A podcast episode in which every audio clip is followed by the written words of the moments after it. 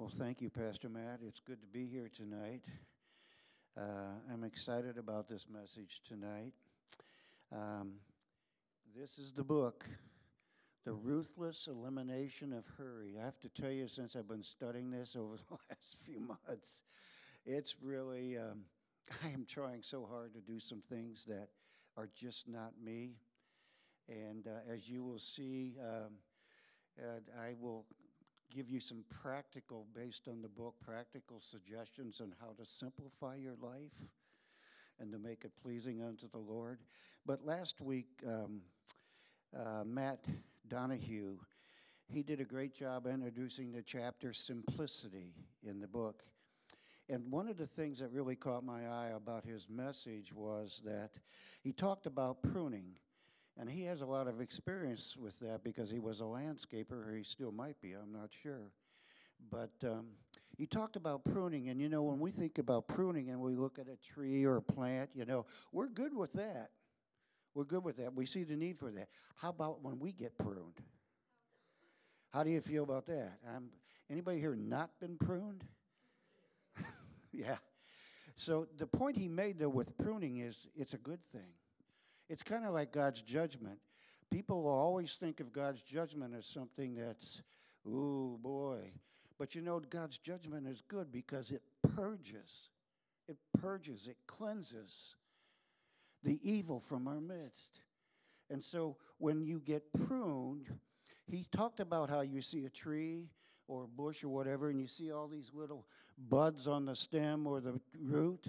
He says those are distractions that prevent the growth and productivity of the tree or the plant or the fruit that is to come. And that's the way it is with us today. How many of you have a lot of things attached to you that shouldn't be there? Think there's a hand going up over there. And so, being pruned is a good thing. It really is. Because everything about Jesus is simple, profound and simple. So, my kind of my base scripture tonight is 2 Corinthians 11:3. But I feared lest someone as the serpent deceived Eve by his craftiness, so your minds may be corrupted from the simplicity that is in Christ.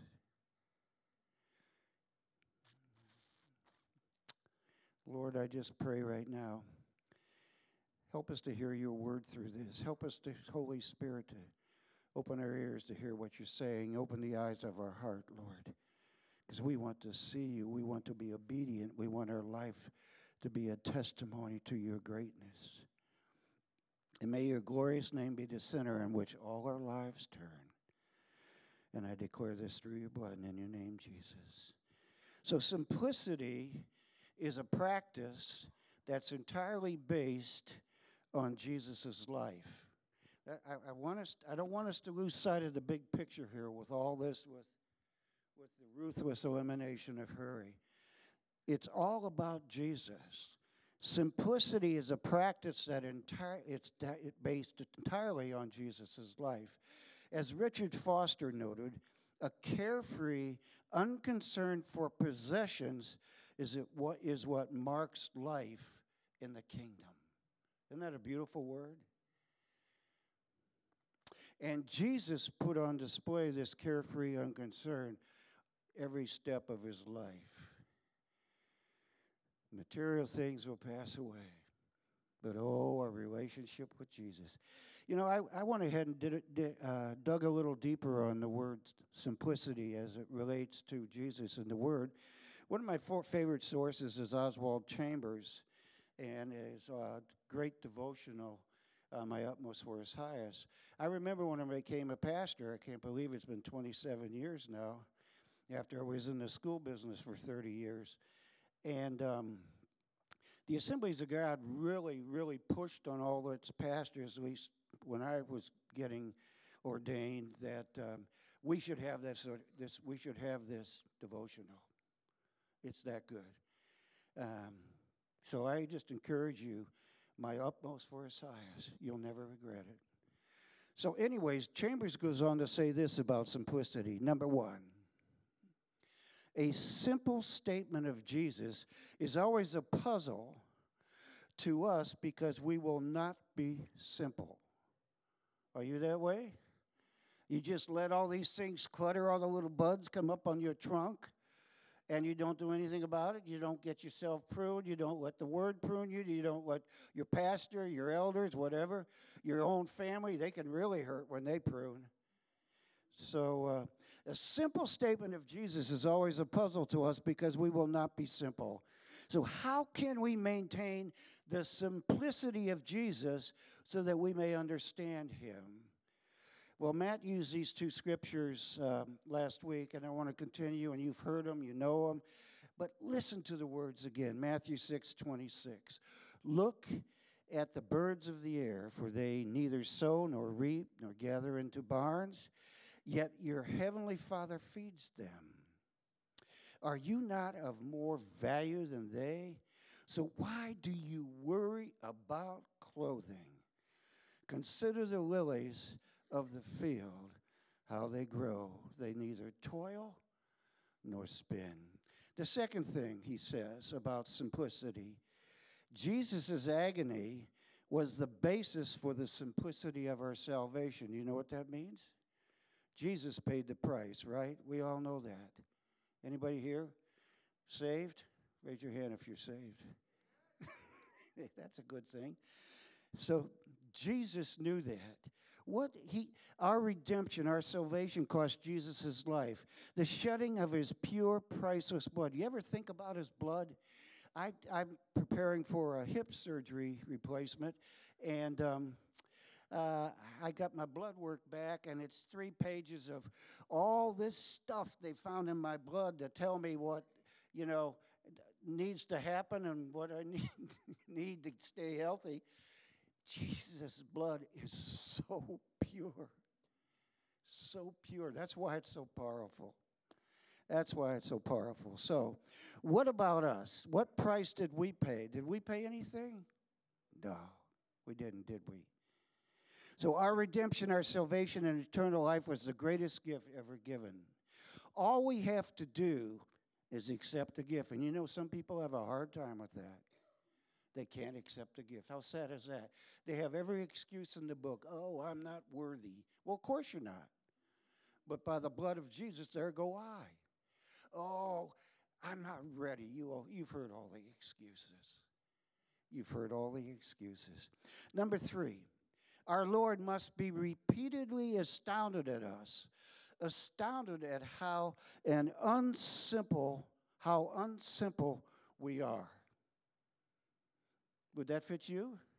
Are you unsimple or are you simple? You know, simple minded in today's culture means you're stupid, right? You got an intellect problem. But in Jesus' culture, Oh, that's what he wants from us. So, anybody here not unsimple?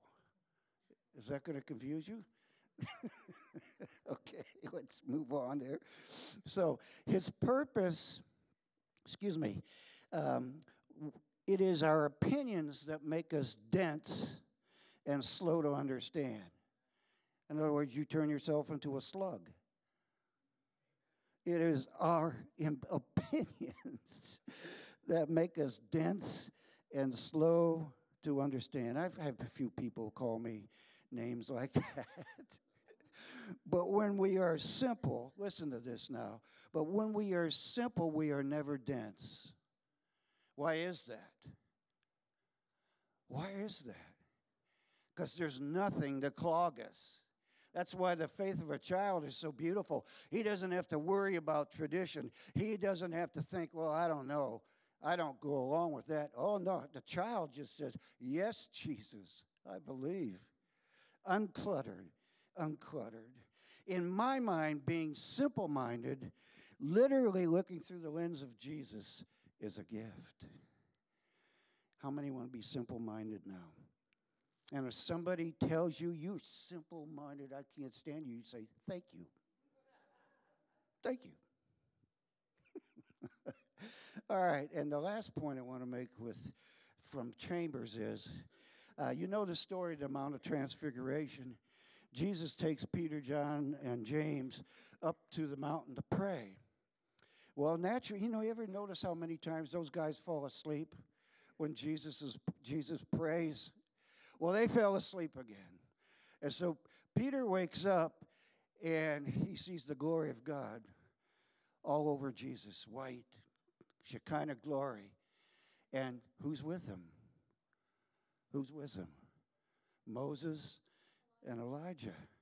So Peter gets up and um, he says, Well, Jesus, that, as Moses and Elijah were about ready to go, he says, Jesus, how about if I make three tabernacles?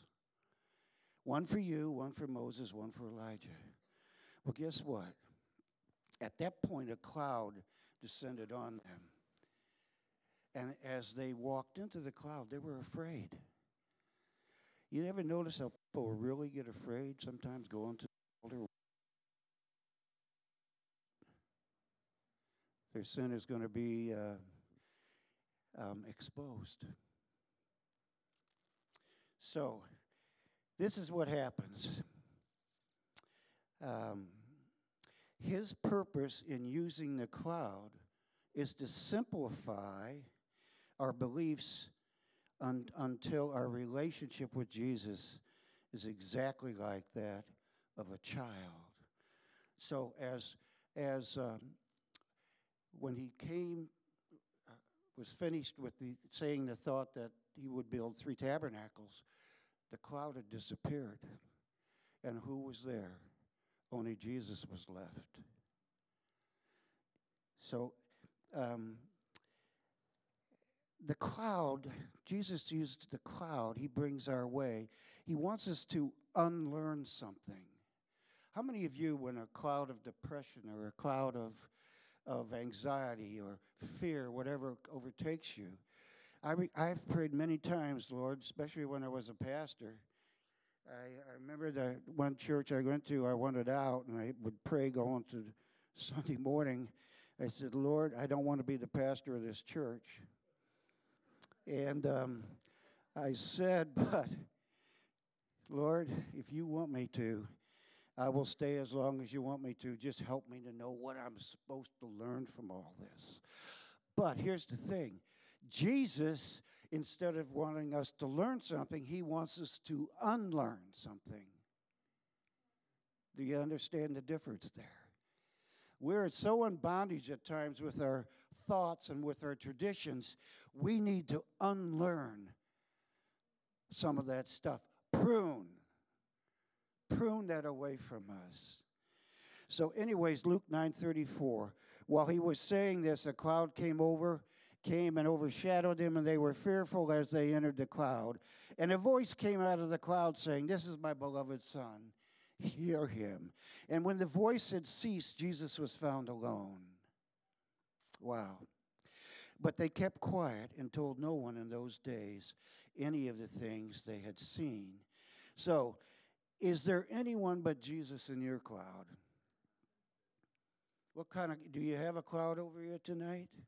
And it's not a good cloud, then we'll pray for you. But is Jesus, is he the only one in your crowd, or you got a family member you just wish wasn't in your family?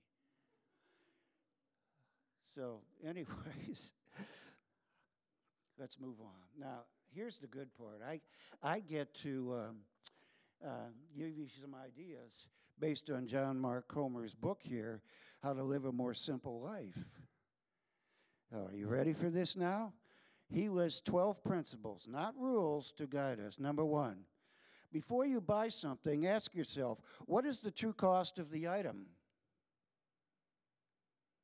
Well, you know, I don't sometimes ask myself that. My wife did, but I don't. I see something, unless it's really crazy, I buy it. But the question is then, can I afford it? How much time will it cost me to own this? How often will I use it? Will it add value to my life and help me enjoy God and His world even more? I, immediately I thought about my truck. And uh, it does help me enjoy God because I lived, all I listened to was hymns and Christian music.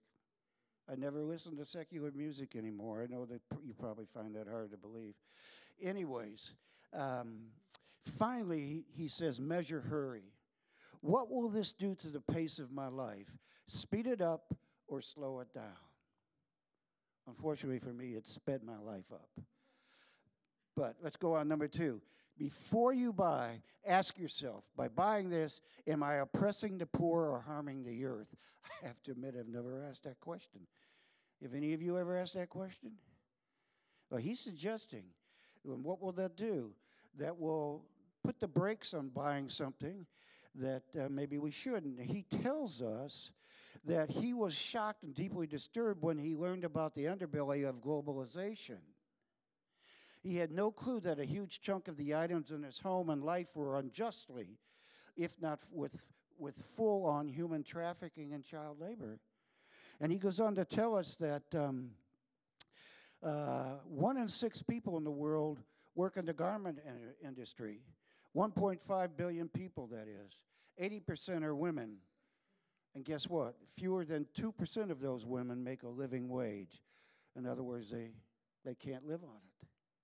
Think about that. And you see Vietnam, you see Bangladesh, you see Pakistan, all these brands, you know, everything's gone overseas. And I really believe it's because of unions and everything. And, um, anyways, that makes you think a little bit different about it. But what are we going to do? We can't find any clothes made in America anymore. It's very hard. Number three, this is one for me that is just really challenging. Never impulse buy. Uh, Lynn and I were headed to Florida in the mid 80s with the kids, and uh, all these neat Roman wheel uh, conversion vans would go by us. You know, they're the kind that are luxurious inside, captain's chairs, everything. I just got tired of it, and I looked at her and I said, Next time we go to Florida, we're going to have one of those. Boy, that was a big mistake. Anyways, so we ended up buying a four year old Dodge van, Roman wheels. It was so neat inside. It was a piece of junk. And we, we found it at a Honda dealership. And she says, right, you know, I should have listened to my wife more. I mean, guys, listen to your wives. There's something about them, they just have that sixth sense. Anyways, um, I didn't listen to her. And the worst thing is, you don't buy a van at a Honda place. You know? So, anyways, um, bought, the, bought the van. And um, you know what I got out of it? $3,000 worth, of worth of repairs over the next four years before I sold it. You know, and, and the biggest gift was the guy who kept taking it to who fixed it. Bless his heart, he paid for my soccer uniforms for my girls' team I was coaching. That was the extent of it. So, anyways, impulse buying. God isn't against stuff, He made the world for us to enjoy, and it's beautiful. Here's the kicker if a purchase doesn't have His blessing on it, do you really want it in your life? I tell you right now, that blessing was not on that van. No. So, number four, when you do buy, opt for fewer, better things. Buy it once is a great motto to live by. If you can't afford the high end version, consider used. I've done that more than uh, right now over these last years than I ever have. You know what? A lot of the stuff that's used is so good if you take your time and shop around.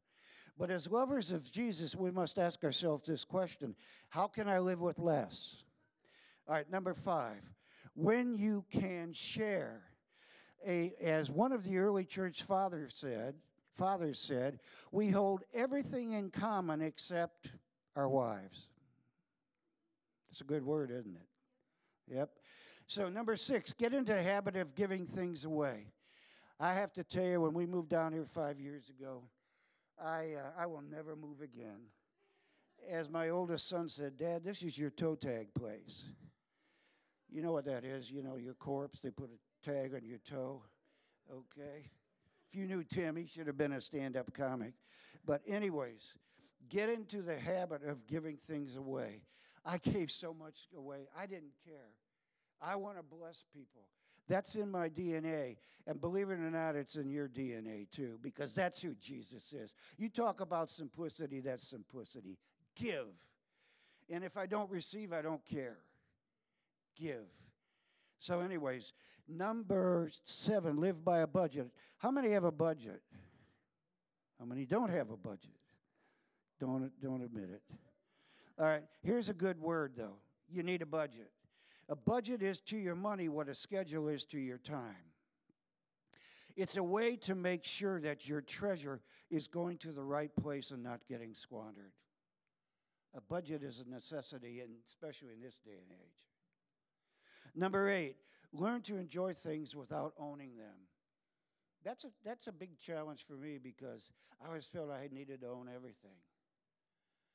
You know, my brother, though, he, uh, he would uh, lease the car of his choice two or three years, and man, he'd switch out, get something else. I visited one time, and he had a Corvette. Took me up on the interstate, and we had a great time. And, uh, you know, next thing I know, a few years down the road, he didn't have that anymore. He had something else. So I think that's a good attitude to have. And then number nine, cultivate a deep appreciation for creation. A deep appreciation for creation. You know how you can do that? Lynn and I were able to crisscross this country three times. We drove through Rocky Mountain National Park, 13,000 feet up. We drove to Yellowstone.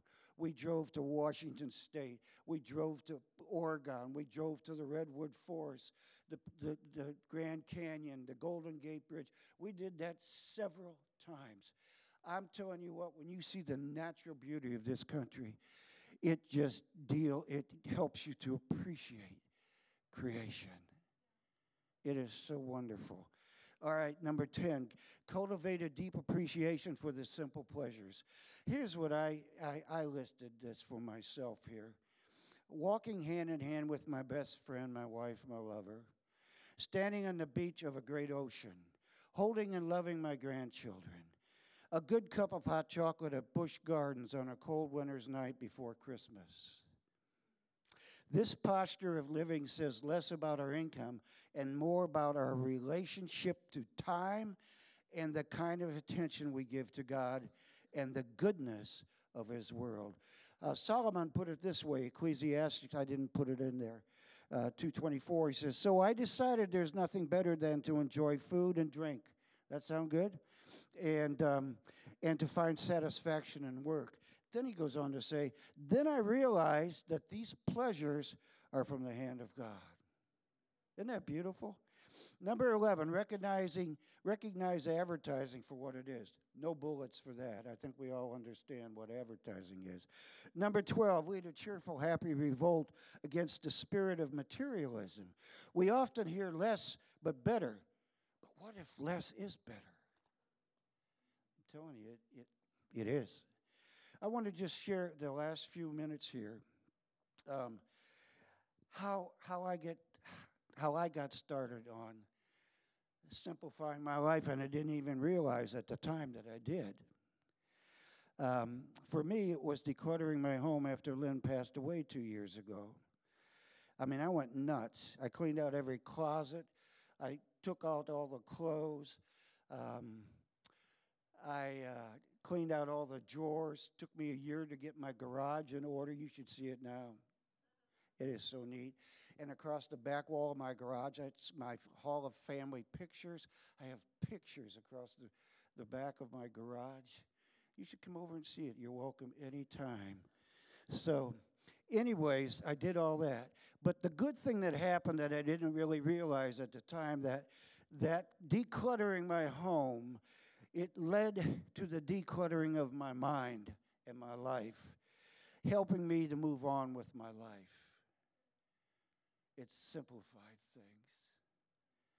So, in the words of Dallas Willard, yes, it will cost you to follow Jesus and live his way of simplicity, but it will cost you far more not to. It will cost you money and time and a life of justice and the gift of a clean conscience and time for prayer and unrushed soul and above all, the life that is truly life. How many of you are rushed in a hurry Well, I know you are. It don't have to be that way. And I close with this. Go ahead and put that picture of my family up there, Dave. Um, I put this up there. Those are my parents, by the way. This is August of 1968 in the middle, and over there, and that's that's in uh, that's the summer. Um, and on June 8th, 1968, we got married. And she uh, she graduated a year before me, not because she was smarter. She just went through it three years. You know, we men we got to keep some dignity and pride here. But anyways, after she graduated in '67, she uh, began teaching fourth grade in Southwestern District in Columbus, Ohio. 37 fourth graders at $5,500 a year. That's a simple lifestyle. So when we got married, she came up. I was still finishing my studies the three months that summer before graduating in August. And um, uh, we had the best summer. I yearn for that again. It was so simple. We were free. It was just the two of us. It was so neat. One of the things we love to do is go to the Toledo Zoo and listen to the Toledo concert band play, and then you you would hear the lions in the background roaring. we had so much fun. And then um, so that's what these pictures are. To the left, that's that's takes place in the summer, those three months, from June until the end of August, when we um, when we both headed to Columbus, and I got a teaching job at the sixth grade um, in the same district that she was at, but a different school. I love that time teaching those sixth graders. I was thinking the other day, well, I'm 70, going to be 78. Those kids are in their mid 60s. Oh my gosh. And then uh, that's graduation, August of 68. That's we were married, and um, those are my parents. God rest their soul. They were wonderful parents. And then again, that's just graduation. So I say all this because simplicity is the best way to go the life that is truly a life. I would ask you to evaluate yourself after tonight. Go home. Take a look at your life. Take a look at your st- lifestyle. What are things that you can, quote, prune out of your life? You might be surprised. The list would be very, very long. And to do some of it will take great courage to prune. It'll take great courage to, to get rid of some of the stuff. So, anyways, um, we loved our simple life at this time so much. From the moment we met, we knew our marriage was a match made in heaven. And those days were truly simple and wonderful. Well, John Mark Comer says this simplicity is living in such a way that your unfulfilled desires no longer curb your happiness. How about you? You have unfulfilled desires? But are, are, are they the cloud that surrounds you and keeps you from, from enjoying the life that Jesus wants you to enjoy? When it's all said and done, the spirit of simplicity, clarity, and unity is born through the Holy Spirit, not through our decisions. We must be in touch with the Holy Spirit. Our Father God counters our self willed decisions with an appeal for simplicity and unity. He's begging us to be simple minded. And when I see you on Sunday, I'm going to say, hey, hey, Sam, you're simple minded. so, anyways, and her phone rings, you know. so, right now, hold on to this. We have everything we need, don't we, to live a happy, contented life. We have access to our Abba Father, our Daddy God, to his loving attention. Amen? Amen. Let's pray here. Father God, I just thank you so much for your love. Lord, I pray you had a good time listening to this message too. It was wonderful delivering it to such wonderful people. And Lord, there's not one of us here that doesn't need to declutter our lives and make our lives a simple, simple joy for you so that you can be a part of our life in an unhindered way, fully, fully connected to you. Show us the way in the days ahead, the things that we need to just prune out of our life. The ruthless elimination of hurry. I've been working on that. Lord, I just got to get here and there and everywhere. And I ask myself, what are you doing? Maybe some of you need to ask the same question. So, Lord, be blessed. Be blessed and feel so loved and cared for by each of us tonight. In your precious name, we declare this. And everybody said, Amen.